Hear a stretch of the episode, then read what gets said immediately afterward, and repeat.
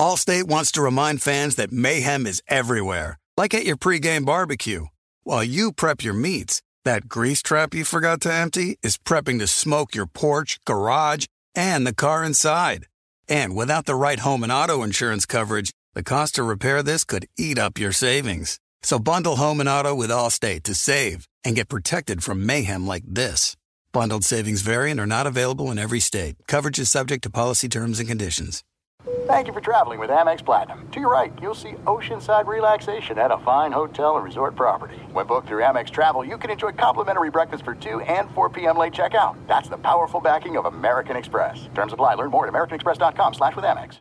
With the Wells Fargo Active Cash Credit Card, you can earn unlimited 2% cash rewards on purchases you want and purchases you need.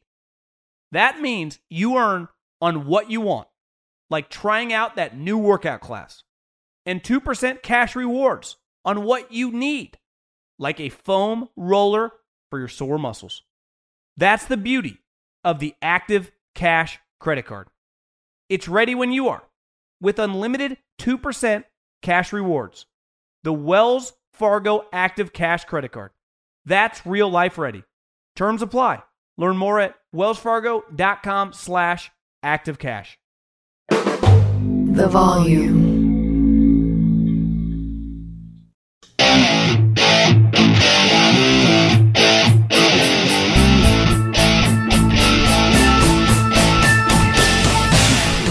What is going on, everybody? John Middlekauff, Three and Out podcast on this beautiful Friday. I think you could be listening whenever it's a podcast. Here's the game plan today a little football talk off the top. Then we went mailbag at John Middlekauff is the Instagram. Fire in those DMs. Get your question answered here on the mailbag. Somehow we had a lot of Minnesota questions. Maybe it's the quarterback documentary because of uh, Kirk Cousins, who has the smallest TV in the history of rich people in their living room. I think I had a bigger TV in the late 90s in my room in junior high. That's just, come on, Kirk. I, I understand you can't. You got to have a bigger TV. And the location of it, I just don't understand. His living room. It's huge. Uh, huge red flag I got on on my man Cousins in, in the first episode. That's all I've watched. Someone else hit me up on social media. They're like, Middlekauff, you hate hard knocks. How are you doing an ad read for quarterbacks? Because it's not hard knocks. I, we're not watching some undrafted free agent. I'm just watching Patrick Mahomes and Cousins I'm just watching two quarterbacks be and Mariota mic'd up all season long. This is them. That's it. If you told me Hard Knocks was just Aaron Rodgers for four episodes, I'd be much more interested. But you know, there's going to be some story about some veteran guy who's about to get cut and some undrafted free agent trying to make the team. It's going to be terrible. If you just said, "Hey, it was just cut," it's just Rodgers and Robert Saleh, I'd be like, "I'm in." We know that's not the way it ever plays out. So I, I would say the docu series on the quarterbacks is a little bit different than what Hard Knocks has become. Sorry for the little tangent there. But so football podcast now. I was also on Colin's podcast, so you're gonna hear a lot of me probably on the feeds talking obviously football, and it's right around the corner, so we're ramping up. Other than that, no podcast this weekend. Go out and enjoy the heat. I think it's supposed to be about 175 degrees here in in Arizona, so uh, I'm gonna enjoy my air conditioning. And other than that, I don't think we have any housekeeping. Thevolume.com. Check out the merch. We got some three and out. We got some three and out gear. So go check out really good looking hats. I got some, I think, in transit. They might actually got here because I got an email. I got something in the uh, in the package room that I got to go pick up here. But other than that, subscribe to the podcast, rate, review it, share it with your friends. Check out the YouTube channel. Got a lot of content up there as well. And let's uh let's dive in. But first, can I tell you about my friends at Gametime? Go to your smartphone right here and download the Gametime app. It's the fastest growing ticketing app in America, and it's the official ticketing app of this podcast. Just download it. And when you do, you want to go to any game, any concert, any comedy show, type in the promo code John, that's J O H N, promo code John, and get $20 off any pair of tickets. So you want to go to a baseball game, you want to go to any football game, obviously concerts. I'm going to a concert in three or four days. Can't freaking wait. And I'm doing it because of my friends at Gametime. I use the promo code, $20 off. Couldn't have done it without them. Best ticketing app in America. Use them and use them now. Promo code John. Okay, let's get into Saquon Barkley. And uh, this is one where me and the former player slash media are not on the same page. I, I just don't fall under the umbrella of always, oh, you got to pay him. Pay him. He's getting screwed. Like, not everybody in life and definitely in pro sports is always getting screwed by the quote unquote man. And in this situation, I've been pretty adamant that I think it's been a lucrative partnership for Saquon, right? He hasn't been underpaid when you factor in how many games he's played over the years and how much money he made because of where he was drafted and then his fifth year option and even this franchise tag. If he were to play on this franchise tag, he will have averaged over his first six years $8 million a year, right? And to me, for what he gave, when you factor in the injuries, I, I think it's been pretty lucrative for the guy, right? And here's the other thing there was a contract signed early in the morning. I saw pop up on my phone that Quinnen Williams, the highly drafted defensive lineman from Alabama for the New York Jets, was given a large extension. I think well over $60 million, uh, 90 plus non guaranteed, right? And not a soul is going to go, yeah, dumb deal. Every single person's like, would have done it. No brainer. Defensive lineman. Whenever Nick Bosa gets paid, it's like, yeah, would have done it too. Micah Parsons, those type players, no one even hesitates. Yet every time with a running back, it's like, oof, wouldn't have done that. Isn't there a point where in any line of work, where if the business deal on one side goes, God, this is, it's one thing to have a risk. Any business deal, whether you're buying a house, whether you're buying a car, whether you're investing in a running back or defensive lineman, has risk, right? Paying Aaron Judge after a historic season has risk. You have to do it. Paying Bryce Harper $300 million is risky. You have to do it. It's a no brainer. To me, when they're, it's one thing to be a no brainer, and it's another thing to like be close to on the fence. Is this a good idea? And I think every running back falls under that category. And I think Josh Jacobs, who's a really, really good player, who is a guy you would want on your team. Can you give him a four year contract of 30 to 40 million dollars guaranteed? How can anyone agree that that is good business? He's been hurt countless times in his career. Same with Saquon Barkley. Tony Pollard looked freaking awesome last year. How did season end? Ankle shattered. Now, I understand on their side why you would want to get the long term contract. There's a lot of risk in playing running back. But how can the universal uh, thinking or thought process when it comes to the position go, can't pay him, can't pay him? And every time a guy that's kind of good or is a good player comes up, it's like, oh, they got to do it. Why? I, I just don't understand it. And listen, I've seen, I, I saw Albert Breer today with Cowherd on TV. He said, this really signals to the locker room they take care of the players. This isn't the NBA. This isn't professional baseball. There's like a 30 to 40% churn in every NFL team every single year. You lose countless players all the time. Now, I understand Saquon, high character guy. They like him. He represents the franchise well. He's good in the market. I'm not saying he's not valuable. I, and I, am not, I don't actually care how much money these guys make. Like, I, I'm not coming at it from like, I think these guys make too much. Like, you know, the chemistry teacher deserves as much as the starting pitcher. It's like, no, she can't throw 100.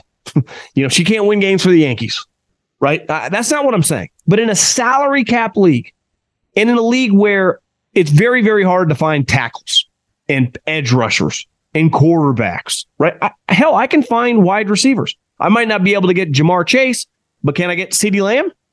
Can I get Deebo Samuel? Right? I get AJ Brown on the trade block. I, I can get DK Metcalf at the end of the second round.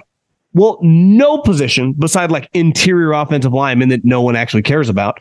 Not that they don't matter on your team. I'm just saying no, we don't spend much time talking about guards and centers in the uh in this business. Running back is a position that we talk about a lot, right? It's usually I, I'm not a huge fantasy football guy, but they're usually the number one picks in fantasy football. They've been one of the most famous positions in the history of the sport, and for a uh, large percentage of time, they they were the most important guy on offense right? Definitely in like the 70s. Probably started shifting a little bit in the 80s, but when I was a kid, I mean, Barry Sanders and Emmitt Smith were every bit as big as like Brett Favre and Troy Aikman. I'm not saying they were as important. Uh, you could make that argument really for Emmitt for a period of time, but you could also say they had such a good offensive line. But my point is that they're a very famous position. They're also a very replaceable position. And I, I completely understand locker room dynamics. And I'm not saying like just screw Saquon Barkley, but I don't think I would but he wants 16 million. They're willing to offer him 13 million. 13 million over how many years? How much do we have to guarantee? Because I'll promise you this if you give him a five year deal at well over $60 million and it's a 40 plus million dollars guaranteed, from an economic standpoint, I'm sorry, that's just bad business. It really is. And here's the other thing everyone's like, well, they gave Daniel Jones all that money, 15 touchdowns.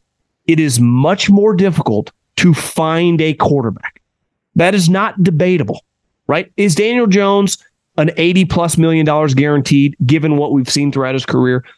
Of course not.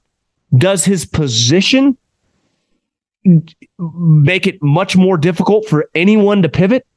100%. The other thing is, it's not like they suck last year. Who were they? They were drafting in the 20s. That they made the playoffs. They won a playoff game. He is not a replaceable player. And you can argue on this given team, Saquon's not a replaceable player. Okay, play on the franchise tag. I would not budge on any of these guys on the franchise tag unless, okay, you want 15, can I give you a two year, $28 million deal? I'll guarantee every penny. Teams don't like to do that because the way it messes with your salary cap. It's why they like doing the longer term deals, which are very easy when you get a Quinnen Williams or a Nick Bosa, because you can amortize it over the salary cap. Well, the way you want to do it with a running back and the amount of money they want, it becomes very, it becomes difficult. It's easy to sign a guard like two years, $10 million. It's much harder once that number gets closer to 15 plus million dollars and you want to keep it short. They want to keep it long. These are complicated. But this notion that they have to prove something to the locker room or they couldn't figure out how to operate if Saquon hasn't been around. Like he hasn't been around at points in time of his career because he gets injured. And that's a huge that is the main concern with this position beside that how how easy it is to find a starter on the third day of the draft. How many guys start in the NFL that are undrafted free agents at the position? It's why most really good tackles get drafted pretty high. You can look all over the league, guards and centers, find fifth round picks, seventh round picks, undrafted free agents. There's not many Trent Williams that aren't first round picks. It's what makes the Eagle situation so crazy. They got a rugby player in the seventh round and they molded him to a star tackle. But he had to beat out and ultimately take out a first round pick in Andre Dillard and replace Jason Peters, who was a premium player, who ironically I think also was an undrafted free agent. But these are outlier situations. So I, I just never understand like this guy's getting screwed when he's made a lot of money and the franchise tag pays a premium. Speaking of running backs, I listened to Brad Holmes, the general manager, who has a fascinating story with Peter Schrager on, on his podcast. Talked about how he broke into the NFL as a PR guy. And then, but mainly one thing that stood out to me about the conversation is he discussed the draft this year. And they talked about taking a running back really high and how, you know, most people's reaction was he was a village idiot. You can't make that move. And this gets back to the running back situation with Saquon, Jacobs, Pollard. The most valuable time for one of these running backs now, especially if you are going to draft a guy relatively high, is their rookie contract. It's no different with the quarterback. It's the easiest time to build your team. The difference is even once I have to pay Mahomes or once I have to pay Herbert or once I have to pay Joe Burrow, I still feel pretty confident about my ability to compete. Once I had to pay Zeke, it was a problem on my salary cap. Todd Gurley, once I had to pay Todd Gurley and he wasn't the same guy, it becomes a major, major issue because that amount of money, when he becomes, you know, like instead of being an eight out of 10, a two out of 10, it limits my ability to just sign other solid positions, right? Because I can sign a guard for $3 million. I can sign a safety for $4 million. Like that adds up really, really fast. And he discussed, it was fascinating because he goes, listen, everyone makes this big deal about how you got to take a premium position high. It's not as much about the position as it is the player. He's like, I was with the Rams when we had the number two overall pick in 2014. We took Greg Robinson because you got to take a tackle high. How'd that one work out? And, and it is true, right? So I, am a big believer in going with the big heavies up front, taking a D lineman or taking an offensive lineman more often than not a tackle, right? It, it, it, high in the draft. But you have to have the right player to pick. Like there's a big difference between like Penei Sewell or Lane Johnson and some guy who's going to suck. And this is where the scouting elements of it are. It's not easy. This is not an exact science, right? It's an inexact science for a reason. You're dealing with human beings. And now you're dealing with the difference of offenses in college have never been more different than a lot of the things that you're doing in the NFL, especially when it comes to offensive linemen. So his whole point, and the other thing I'm glad he said this is this draft sucked, right? This draft was not good. Do, do you want to have a 7.2% interest rate on the mortgage? Of course not. But what if you get a house right now for $300,000 less than it was a year ago? You got to think about it, right? Do you want to spend it 7% on a home when that home is $200,000 more than it was six months ago? Yeah, probably not. But getting the right player is what matters. Getting value based on the circumstances matters. And this kid, who they're very, very high on, you listen to him like this was one of his favorite players in the draft. And then the other players surrounding him were not very good. So in a loaded draft, where it viewed like, hey, you could have got a sweet starter defensive tackle. You could have got uh, some awesome corner.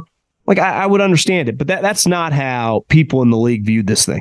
Yeah, I, I would imagine you could find some teams that might not have had 10 first round picks, let alone 15.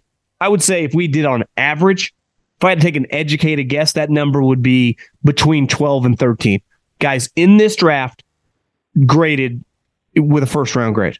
So when you find yourself in a situation like that, I think you can just take the best, the guy who you think is the best player, even if that is a running back, is a center, is a linebacker. I never understand the thing with linebackers, right? Because I think linebackers are come under the umbrella a lot like running backs, is you can find really good guys in the middle of the drafts. And that's true, right? Fred Warner, third round pick. A lot of guys throughout the NFL who are starting middle linebackers uh, were not top 15 picks. But once you get Fred Warner, like if there is a guy in the draft, like when Roquan was coming out, and you view him as an impact starter at that position, that position impacts the game dramatically. The three down linebackers, their ability to make every tackle in the run game, their ability to cover tight ends, and if you, depending on what type of defense you run, just their ability to run around in zone and make plays is like they never come off the field. And when you look at the stat sheet when the game ends, like, ah, oh, they got 14 tackles, they got a PBU, and they they set the physical tone for my team. So if this guy is an impact running back, it's a no-brainer. Now back to what we talked about to start the show, where it becomes complicated is the second contract. I love that first contract if he's a good player. Second contract, I- am sorry, I-, I probably move on. And last but not least, the Pat Fitzgerald situation. I've been privy to know guys in the NFL, players, coaches, and executives that worked and played for Pat Fitzgerald. And some of those individuals fall under, I would say, the higher character guys I know in my life. And they, they don't just throw out bullshit. And hell, I even know people that didn't work or play for him. People, I know that Howie Roseman loved the guy. Like Pat Fitzgerald isn't just highly thought of, he is viewed as like the cream of the crop when it comes to character, running a program, just as an overall individual. I'm even separating that from football. So when I saw a couple days ago that he was fired, I went, what's the point of multiple decade decades worth of equity in life? Like he's proven over and over and over again to be just a high level guy, a trustworthy individual, someone that NFL teams at Northwestern were begging him to take their job.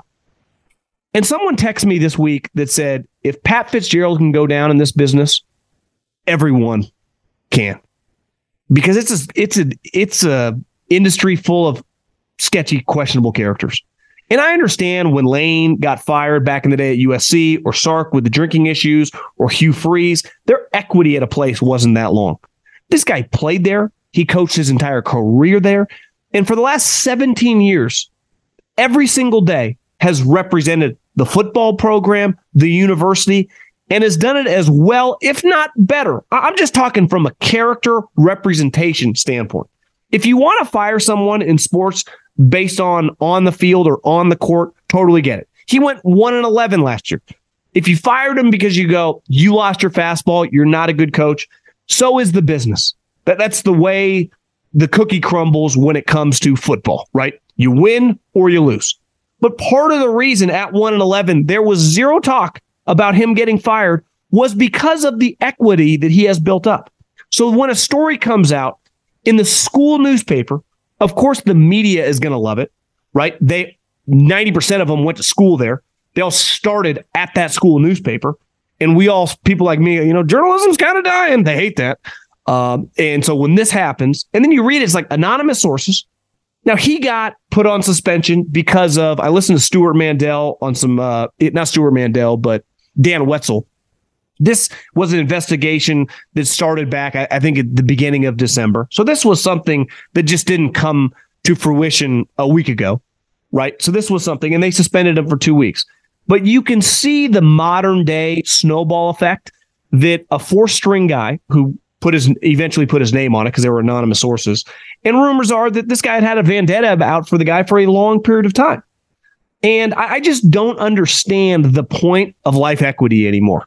If a guy like Pat Fitzgerald can conduct himself, can operate at a program for that, it's not five years, it's not even 10, it's 17 fucking years of proven over and over and over of just being a high level guy who's beloved in the industry, who's just held in the highest regard when it comes to being a person, when it comes to the way he coaches, when it comes to just his overall program and how he represents the university, that just something that becomes a little he said, she said, and he's immediately fired.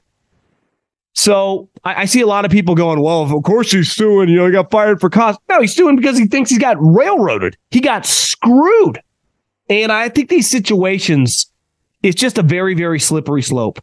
And I wasn't there everyone listening, you guys probably weren't there unless you played there. I don't pretend to know all the details of what actually happened, but this one feels a little weird to me. I have a hard time thinking that this guy was just running some renegade program on the side and was just some kind of asshole to certain people. He's a coach, so sometimes they're hard on people.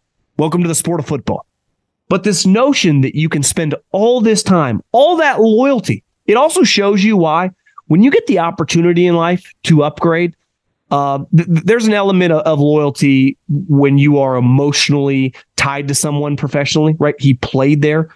But think how many times, whether it be better universities, whether it be NFL jobs, he said no.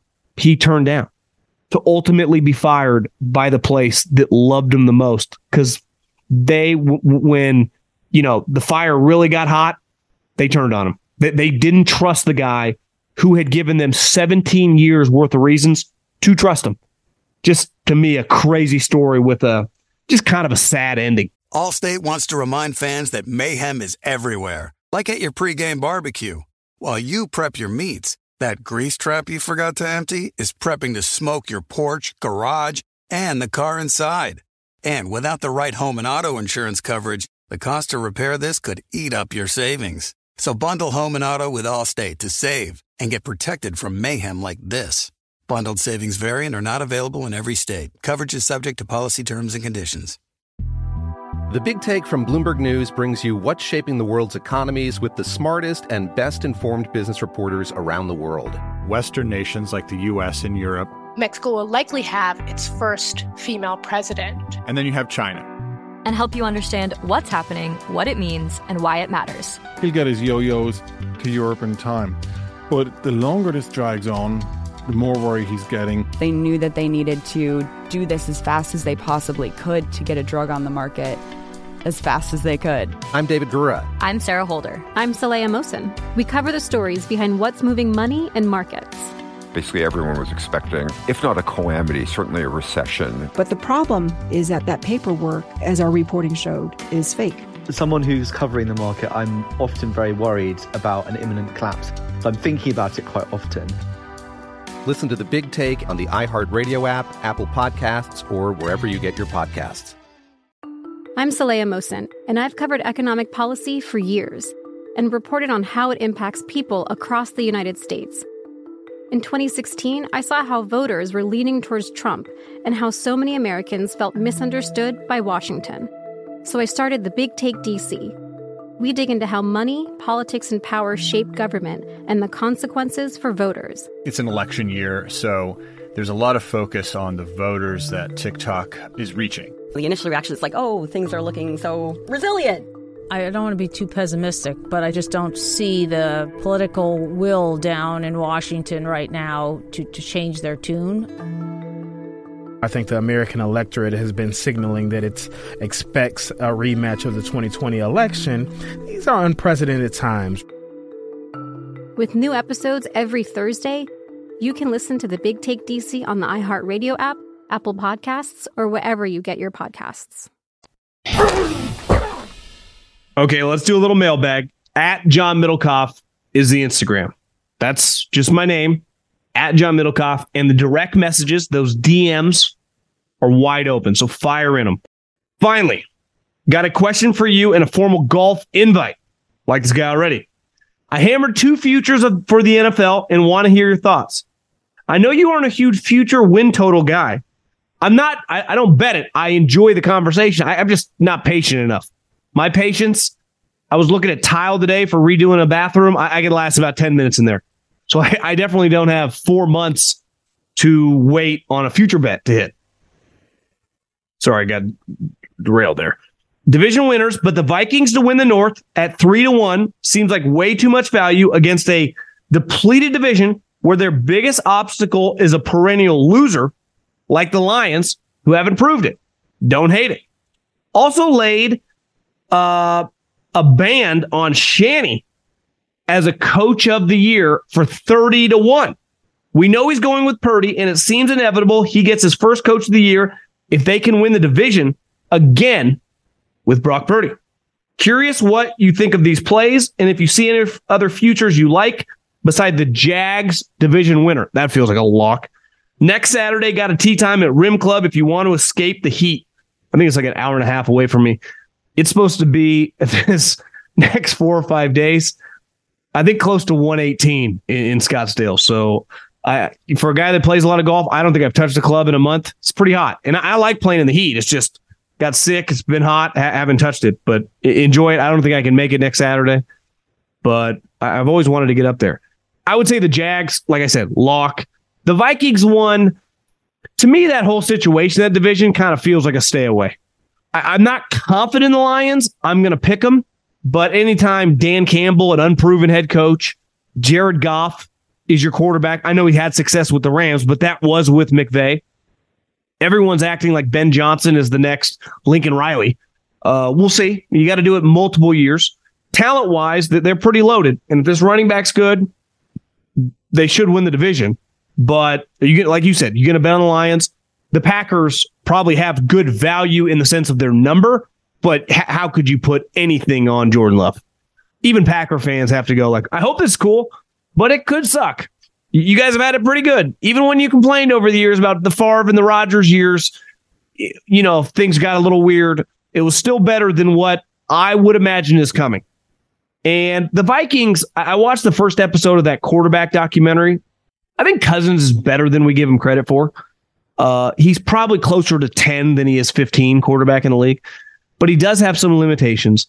And what scares me is now he's not their guy, but Kevin O'Connell and the general manager, I don't want to mess up his name, clearly are not all in on the guy. And not even not all in, they're not extending him, which Cousins would gladly do an extension. And I know he's been extended there before, but it feels like they're just going to pivot next year. And who pivots with a guy that can just give you 35 touchdowns and win you double digit games? It's just that's just an easy thing to do.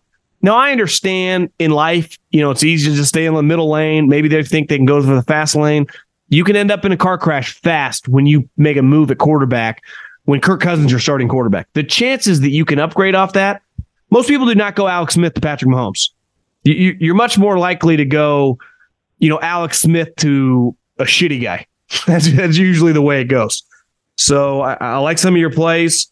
Um, like I said, not against future bets patience is just not a virtue that uh, the big man upstairs gave me. Have a question about my Minnesota Vikings. God, the Vikings are hot here. I'm used to the slander from the media about this team, but this year I don't understand it. We were 13 and 4 with one of the worst defenses in the NFL. We dropped Donatell for Flores as our defensive coordinator. That's an upgrade for sure. For anyone who religiously watches this team, they will also understand that the drop off from Dalvin to Mattison is not that great. I agree. The Lions are on the come up for sure, but what have they proven? So very similar. Maybe my expectations need to be tempered, but I don't see our team being as average as predicted by the media. I think the thing when people say you're going to be average is that when you win all these one score games, it, the, the big predictor models, right, from year to year usually factor in if you won, let's just pick a number. You won seven. I, I don't know. I don't have the exact number in front of me, but I think it was like seven or eight, like one score games, like really, really close games, right? That can flip from year to year. That seven can be the difference of going from seven to four. So all of a sudden, that's a three win swing. So now you're 10 win team, right? Which is still pretty good. You take 10 and seven. Hell, you could argue 10 and seven. You might sign up for that right now because that might win the division. But that's a big swing. And if one other ball doesn't bounce your way, you can go to nine and eight really quick. So th- there's that's a big comeback, you know, to earth moment. All of a sudden you're nine and eight. Maybe you don't win the division, depending on how the conference plays out, which we don't think is going to be that great. Maybe you're the sixth or seventh wild card. Uh, yeah, I, I just think that your defense, in theory, should be better. But what about your personnel? Because part of defense isn't just the coordinator, which is important. Vic Fangio, Brian Flores, uh, when Robert Saleh and DeMeco Ryan were the defensive coordinators for the 49ers, they're good. I think they're good. But they also had really good players. I think offense is very schematic, right? Andy Reid can win division after division with Alex Smith. Sean McVay can shine with Jared Goff because they can scheme up the offense. Kyle with Purdy and Jimmy, right? Defense a little bit different. You either got Nick Bosa or Luke Kuechly or some of these guys, or you don't. Pete Carroll's a really, really good defensive coach. You could argue in my lifetime, beside Belichick, he might be the second best defensive coach. His teams at SC that dominated on defense, and then his teams, the LOB teams, they had players. Georgia, Kirby's elite. Saban's elite. These guys are elite defensive minds, like all time. Saban learned it from Belichick, and they taught Kirby. These guys know everything. They need the players. You need Jalen Carter. You need Quinnen Williams. You need Minkah Fitzpatrick, right? You can't just throw me and you out there. But a great offensive coach could get me and you open on a rub route. They, they just could. But ultimately, on an outside zone, if I'm the middle linebacker, I got to get there. I got to avoid the traffic and make the tackle. If I'm the defensive end, I got to be able to get around the edge. I got to either have a power move or a speed move. I either can bend like Von Miller or I got some power like Khalil Mack, or I'm just not going to be very effective. So I, I think that's my question. I don't have your roster in front of me, but I think it's fair to say your defense, you guys were really, really good, right? Those teams with uh, Case Keenum. And then when you got to Cousins on the defensive personnel standpoint, you had a really good defensive line, Kendricks and Barr. That's when uh, Xavier Rhodes was still a good player. Harrison Smith was younger. I mean, your defense, Sendejo, love that guy since the USFL. No big deal. Louis Riddick wouldn't take him to Howie, but I was all over him. My point is your personnel, and Zimmer is a really good scheme guy, excellent scheme guy. You could argue his scheme's a little outdated, but knows it like the back of his hand. And when he's got the right players, they were one of the better defenses in the league. But he could not just coach up nobodies. Ed Donatell, who is a Vic Fangio guy. Ed Donatell is Fangio's guy. Is he a village idiot or their defensive personnel not great? Another Minnesota Vikings question. I'll just get to the point here, Alex. Many sports podcasters don't really discuss Minnesota sports, and I don't blame them. It's been bleak, but in your opinion, which Minnesota franchise is on the most upward trajectory? Over the next 10 years or so, which one of the four main sports franchises will experience? We're getting a lot of Minnesota hype here. I would say one thing I saw in the quarterback documentary, and it, you see it on t- TV, their football stadium, never been there, looks remarkable. That place, anyone listening who has been there, obviously, if you're a Vikings fan, if you've been there, that place looks like the Taj Mahal. What, what an incredible place to play football. What a cool, that skull when you guys are good is, is awesome. You have a 35 year old quarterback that's not going to be resigned. I, I can't bet on you for the future. I'm not saying it won't work out, but I'm not going to bet on you.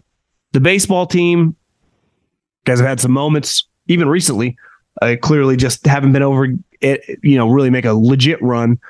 Uh, basketball wise, you probably made one of the worst trades in the history of the sport for Rudy Gobert. I think you'd like to have a do over on that one, but you do have Anthony Edwards, who you know some people think has the opportunity to be a top. What do you think? seven, eight player in the NBA. Still got a long way to go, but I would say them. I don't feel great about any of them, though. I have a question for you. First time listener, love the show. Appreciate you. I am a Rams fan and love my coach, McVay. Do you believe this story that Melvin Gordon is saying that McVay said he is never paying a running back again? And now the league followed suit, which screwed Melvin and others, or that the league saw the mistakes and are just using common sense. Of course, McVay is going to say that. He paid a running back way early and it backfired. But he's not alone. It happens all the time. It just happened to Jerry Jones. It's kind of out there in the in the running back world with these three guys that are on franchise tags and as of recording this haven't signed. I saw when Kyle Shanahan had his first off big off season, who did he sign? Jerick McKinnon. To I think they gave him like almost 20, maybe it was 22 or 25 million dollars guaranteed. Back to back years torn ACL. Just no money. And listen, you, you can sign any player. I don't care who he is, and he can get injured. It does feel though the running back is the riskiest. It, it really does. And I would say history shows that look at the Chiefs. They, they are a great example. That I love Clyde Edwards-Helaire that year at LSU when they won the Natty in 2019. He was freaking awesome. Chiefs take him in the first round. I think they'd like to have that one back. Who's the best running back they've had during that time? They got Jerick McKinnon when the 49ers got rid of him for not much money, and he's played a pretty big role. And Isaiah Pacheco, who they got in the seventh round, who might be the hardest runner in the league. I, I, I, I think Sean McVay is no different than the majority of coaches, GMs, etc. I, I do not think he's alone. I think it's kind of the universal thinking, right? That's just it's not necessary. You don't if you want to own nice cars, own nice cars. But you don't unless you're talking classic cars. For the most part, the moment you drive to drive a car off the lot, it's going to lose value. Right? You, you invest in real estate in stocks if you want ROI on your money. You like nice cars, you want to drive a nice car and you have the money, okay, but you, you know that's a losing proposition in terms of value. Same with boats. A lot of people like boats. I like boats. Go out in the lake, whatever, go in the ocean, whatever. You know, the moment you buy the boat, the value usually dips. I am not talking the yachts. I'm just talking ski boats, fishing boats. Okay. Big fan of the pod. Keep the good work. Originally from Minnie. God, we got a ton of Minnesota people. Lived in Scottsdale for five years. Love it here. I'll be at Morgan Wallen later this month. I'll be there too. Next Wednesday, I think, is when we're going. I've watched the first two episodes of the quarterback, and the juxt- juxtaposition of Mahomes and Cousin shows Mahomes has a dog in him that Kirk doesn't. Can a team win a Super Bowl in this era when your quarterback isn't a dog? He, I'm not just saying that he all caps D A W G dog. Also, it's pretty apparent Kirk wasn't as comfortable in O'Connell's offense initially. Do you think Kirk can make big strides in year two and lead the Vikings on a deep playoff run? And we got what I think is the most fascinating part of this docu series is Mahomes is one of the greatest quarterbacks of all time, and honestly, going to go down probably as one of the great athletes of all time. Mariota is your classic. Turns out he was pretty overrated, not accurate enough, but great guy, easy to root for. I find Mariota. I remember Carr got hurt a couple years ago on a Thursday night game against the Chargers. He pulled his groin uh, when he was like rolling out, and Mariota played the rest of the game. And everybody on the Titans, from Luan to all the players, were tweeting how awesome it was and how they were rooting him on. Like people love Mariota. One thing when you watch Cousins, who I think is a solid player, you know, is he the type guy that every dude on the team's gonna love? To me, Mahomes, it's not even just the dog. I, I think the most underrated attribute, and I try to do this, but I forget often when it comes to a quarterback, is just toughness. Like, are you the toughest motherfucker on the field? I listened to this podcast the other day with Ed Mylett with Troy Aikman. Troy, this guy, he Troy Aikman said on the podcast he hasn't taken a warm shower in four and a half months. Aikman is just a health nut. But one thing he talked about, and I remember growing up, I, I hated him as a player because I was a big Niner fan. The Cowboys, right when I started watching sports, you know, early 90s, they, they were beating the 49ers all the time. And some of these visuals still, I mean, Troy just getting destroyed and getting back up. And when you think of Favre, when you think of Brady, even Manning, like toughness is a huge attribute. And last year, and really his entire career, right, when he got his knee dislocated. But last year, that scene when he gets rolled up on or rolls up on the defender and is just telling him like under no circumstances am I coming out of this game. Like, it ain't happening. and Andy's like, you're coming out, right? I mean, Andy, Andy's come on, Patrick. You, you, the, the, this whole building, Arrowhead Stadium, my career, every coach and player career, including kelsey they're on your back. We got to be very careful about this. But you love it. If I was a Chiefs fan, for as cool as the Super Bowls are, and they are awesome, right? But ultimately, once you win the Super Bowl, it kind of ends, and you realize you're kind of sad. Like football's over the most fun of being a sports fan is the games and the journey, even if you're going to win championships, right? The most fun, if you were a Yankees fan in the late 90s, wasn't the final pitch. It was the playoff series, right? It was winning the divisions. It was just kicking everyone's ass. It's those moments, right? I, am a Warriors fan. Really, I'm a Curry, Clay, Draymond fan. The, the cool moments aren't them ultimately winning the championship, like when the final buzzer hits. It's the moment when Curry goes for 45 against Boston. It's when they end Daryl Morey, Chris Paul, and James Harden's entire legacy. like it's it's the moments. And in football, whether it's an incredible pass by Mahomes and the highlights, you sometimes you forget when you watch him play. He's even better than I think sometimes we talk about. And I think that's anytime you get the best player, they're even a little better than I think the hype, right? Like ultimately Steph Curry or Tiger Woods in his prime or, you know, whoever right, are better than the way we actually talk about them. And I think that's Patrick Mahomes. But his toughness, because he's got he's the total package. Like if you're just building a quarterback from scratch, you go six three, six four, very, very football smart, like elite football IQ, good guy, high level, high character guy, zero risks, very focused, very driven, and the competitive dog has to be like Michael Jordan level. And think about the best quarterback. I can just speak for my lifetime who just feel like they just refuse to be denied. I would say Tom led the charge, and it feels like Patrick is right on that level. Honestly, I think he was physically limited, but I thought Drew Brees' drive and desire and competitiveness was elite. Like I, think Drew Brees' competitiveness, and I've talked about this before, and we've argued over like Aaron Rodgers, Drew Brees. I think Aaron Rodgers is a better player. I think Drew's wiring and competitiveness is, is better than Aaron. And again, we're, we're nitpicking here, but this is what you do at the top, right? I'm not saying Aaron Rodgers is James Harden competitiveness, but it feels like his Drew's was elite, Peyton's was elite. Uh, Philip Rivers, you know, again, not as talented, not as gifted as some of these guys, but that to me is a make or break your competitiveness and the dog. Because if you don't have that, you don't have a chance to win at the highest level. Burrow has it. Josh Allen has it. I think we're going to learn about Trevor Lawrence and Herbert. Um, Lamar, I think there were some question marks. It was just the money situation, right? You look at the NFC. Like I think Dak's really competitive, but like, does he have that high end where he's just gonna refuse to be denied, or does he just have some physical limitations as a passer where he's to throw some interceptions? you know, that's what makes sports so fun to talk about. Some of these answers we can all argue till we're blue in the face and we don't get a tangible, you know, that's what's cool about Mahomes, right? He just shows up, got it all.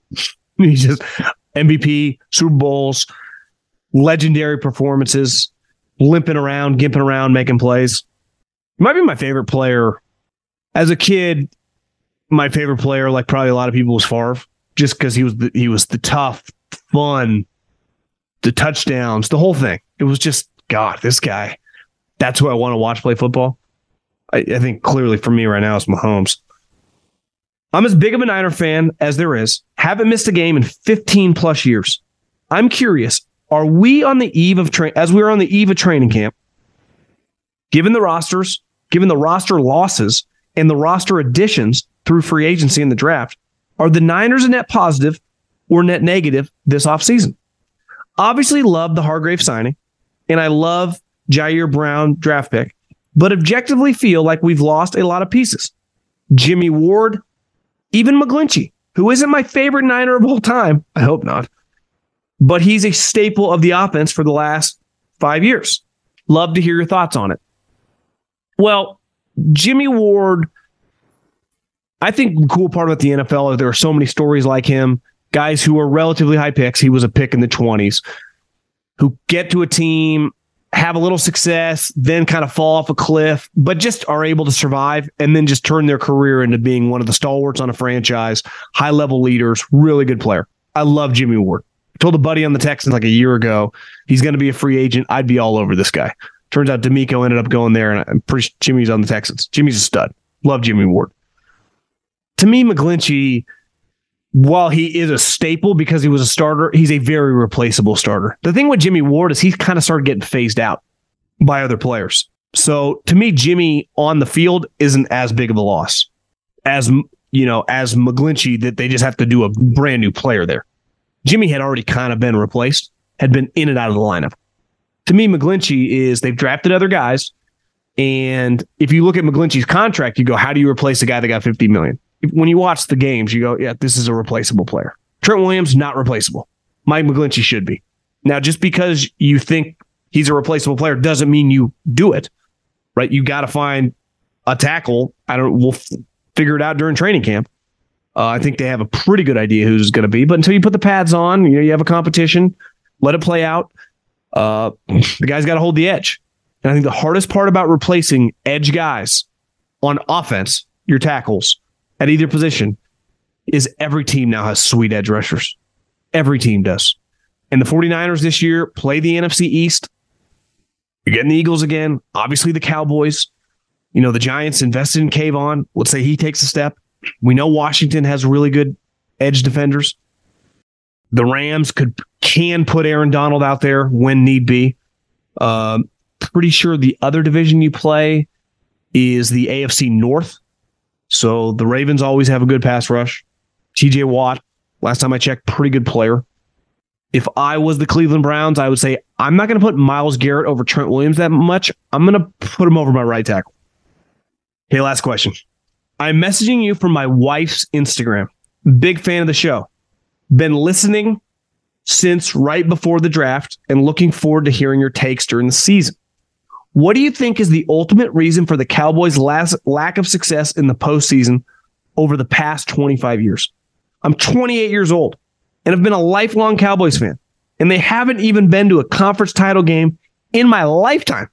You know what's crazy? The 49ers, for example, no franchise quarterback, three of them in the last four years.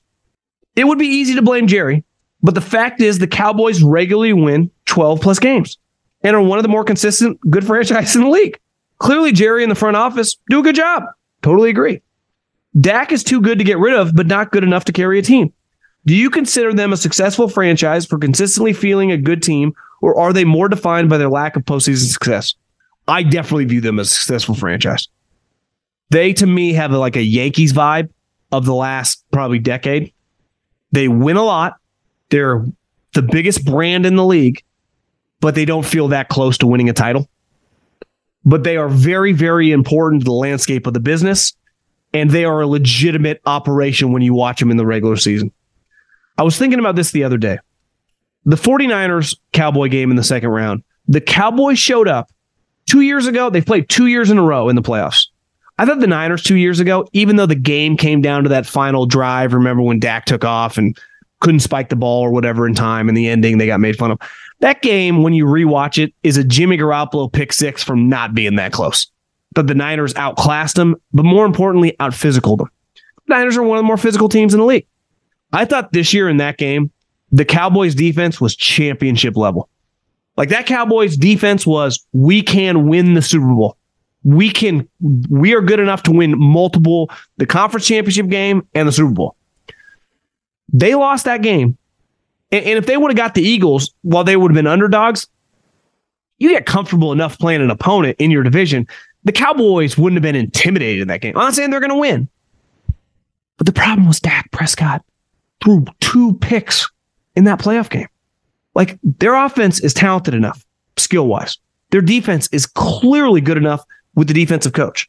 To me, the question is this year, offensive schematics with Schottenheimer and McCarthy how are they are they out scheming people on offense and the quarterback? Is he, is he throwing picks nonstop? Because if Dak Prescott's going to throw picks in the playoffs, you're going to lose.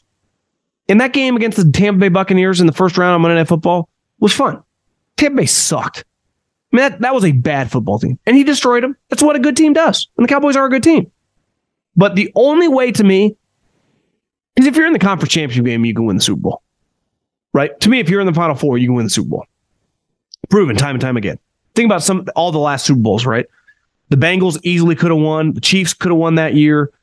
Um, last year, the 49ers could have won the Super Bowl. The Eagles could have won the Super Bowl. They, they, you get to the final four, you're a Super Bowl level. If you can't win that second round game, you got something's usually flawed. The Giants last year, not even remotely talented enough. The Jags might still be a year or two away. Cowboys, like they should be right there. And they were. Game was close. Quarterback, picks, interceptions. Can't happen. And it did. And it killed him. Losing to Brock Purdy. You, you can't get outplayed by Brock Purdy. That, that's that's inexcusable. McCarthy's proven like he's been to a lot of conference championship games. He's won some playoff games. I know he's had Rodgers, but he's proven to be a head coach that can win. I would say Dak might be your biggest question mark. Who's a good player? And to me, represents your franchise. High level guy, impressive. We like talking about him. Is something missing? I want to say something missing. Clearly, smart enough. Clearly, he's, you know, he can, he, he's good enough in theory, but yet when the game happens, when it really matters, sometimes the ball lands in the other team's hands consistently. It happened two years ago and it happened again this year. And until he cleans that up, like Jalen Hurts cleaned that up and they rolled right to the Super Bowl and it looked like they were rolling right to a championship. I don't even need him to play as good as Jalen, but you can't do what you did last year. Appreciate everyone listening. Have a great weekend. Talk to everyone soon.